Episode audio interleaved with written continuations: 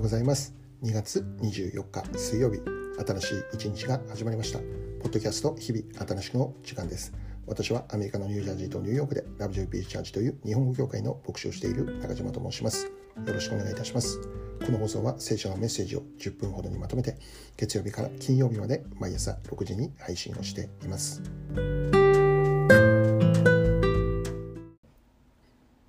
え早速今日のメッセージでありますけどもまず今日の聖書の一節を紹介したいと思います。イザヤ54章10節。たとえ山々山々が移り丘が動いても私の変わらぬ愛はあなたから移らず私の平和の契約は動かないとあなたを憐れむ主は仰せられる。今日はこの一節からいつでもそばにいてくれるお方というテーマでお話をしていきます。えー、私たちの人生は、えー、いつもバラ色だけがあるということではありません。いつもバラ色だけがあるような人生ならどれだけ良いでしょうか。しかし現実はそうではないということですよね。耐えられないような大きな試練にぶち当たることがある。思う通りになかなか進むことができないということがある。ある人は病気に倒れ、ある人は貧困で苦しみ、食べるものがなくなって困っている人というものもこの世界の中にはいくらでも存在をしているということですよね。その人が誰が見ても良い人であるそう思える人であってもいや悪い人であるそう思える人であっても誰にでも苦しい出来事というのは訪れるのです。イエス様を信じていてもそれはそうですよね。真面目に信仰生活を送っていても試練は来るのです。熱心に毎日祈りを捧げているそういう生活を送っていても難しい出来事というのは襲ってくる。聖書を読んでその通りに生活をしていたとしても困難な壁にぶち当たるということはあるのです。私たちが知っていることは私たちが信じているこのイエス様にもたくさんの苦難があったということですよね。イエス様が受けた究極的な苦難とは十字架であった。罪の全くないお方が罪人とされ十字架という刑罰を受けなければならなかったということであります。このように私たちの人生にはいつもバラ色だけがあることではありません。しかし私たちが今日知るべき大切なことは私たちが苦難に置かれている時それは神様が私たちから離れてしまってこういうことが起こっているのではないということですよね。私たちが苦難にある時なおも神様は私たちと共にいて私たちのそばで見守っていてくださるお方なんだということなのです。間違ってはならないことは神様というのは私たちの人生から試練をなくされるお方ではありません。もちろんそのお方は神様ですから私たちの人生に試練が来ないようにするということできるんです。私たちから苦しみを遠ざけることできるんです。しかし神様はそうされない。そうしてくれるならばどれだけ良いでしょうかね。でも現実はそうではない。神様は私たちの人生に苦難が来ることを許されるということ。それがどんな理由であってもです。たとえそれが私たちの失敗に起こる、よって起こる苦難であったとしてもです。神様はそんな私たちのそばから離れることなく見守っていてくれるのだということなのです。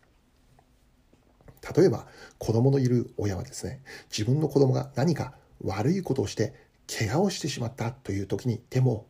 もちろん悪いことは叱るんですけど顔を背けるなんていうことは絶対にしないわけです。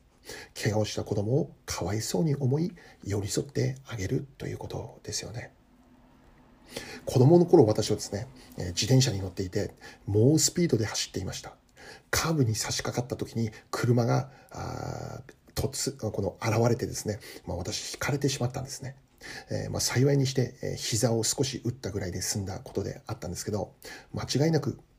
車の運転手さんに火があったということではなくて、猛スピードで自転車を走らせていた私の問題でした。だからといって私の親は、私から顔を背けることなんて絶対にしないんです。その場所まで家から母とおばあちゃんが走ってきました。そしてタクシーにすぐに乗って病院へ向かっていったんですね。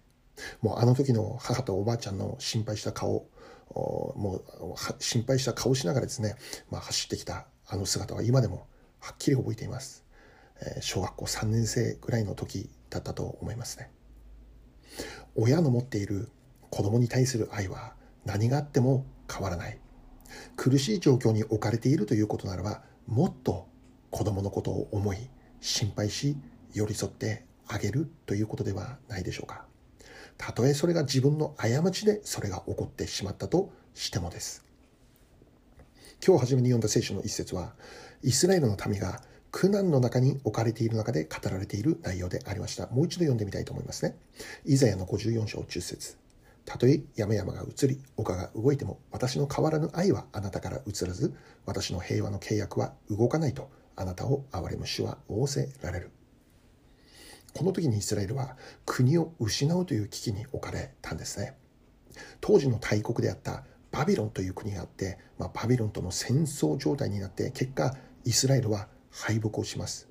敗北したイスラエルはバビロンの地へ、まあ、バビロンの地へ補修の民として連行されていくことになるんですね。イスラエルの人々は自国を失い異国の地において生きなければならないということになったんです。どうしてイスラエルはこういうことになってしまったのか。単にイスラエルよりもバビロンが強かったからということもありますけどもしかしそれ以上の原因があってそれはイスラエルが神様の御心に背き罪を犯しながら生きるようになったからだということです。神様に立ち返る機会はたくさん与えられていた。しかし彼らは神様に立ち返ることを拒否し自分たちの心の赴くままに罪の中で生きるようになってしまうということなんです。その結果彼らは神様からの裁きを受けます。その方法がバビロンによる敗北ということでありました。全てを失い希望も失い何もかも失ってしまったイスラエルでした。しかしそれは彼らが自ら引き起こした結果だったんです。彼らの罪が自分たちの首を絞めたことになったんですね。しかしそのような絶望的な状況にいるイスラエルに対して先ほどの聖書の一節が語られていたということだったんです。神様の持っているイスラエルに対する愛それは決して変わらない。どんなことがあってもたとえ山々が移り丘が動くことがあっても神様の平和の契約は動かない。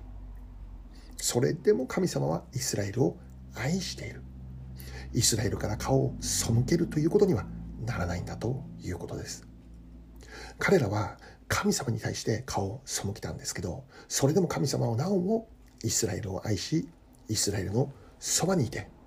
彼らから神様が顔を背けるなんていうことはなかったということです。子供の苦しみは親の苦しみではないでしょうか。子供の痛みは親の痛みではないでしょうか。それと同じように私たちの苦しみは神様の苦しみでもある。私たちの痛みは神様の痛み。私たちの流した涙と同じく神様も私たちのために涙を流してくださるお方なんだということです。私たちは一人ではないんだということ。どんな時でも神様がそばにいて私たちを見守ってくれているという。これ以上の励ましはないしこれ以上の慰めはないのです。今日という一日が皆様にとって神様の愛をすぐ近くに感じることができるというそんな幸いな一日であることを願っております。最後にお祈りいたします。愛する天の父なる神様苦しみの中でもなおあなたが一緒にいて見守ってくださっていることを感謝いたします。あなたの愛に満たされてこの時を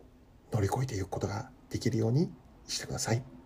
イエス・キリストの尊きお名前を通してお祈りいたします。アーメン。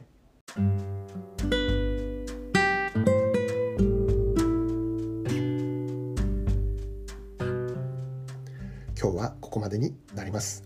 良い一日をお過ごしください。ではまた明日。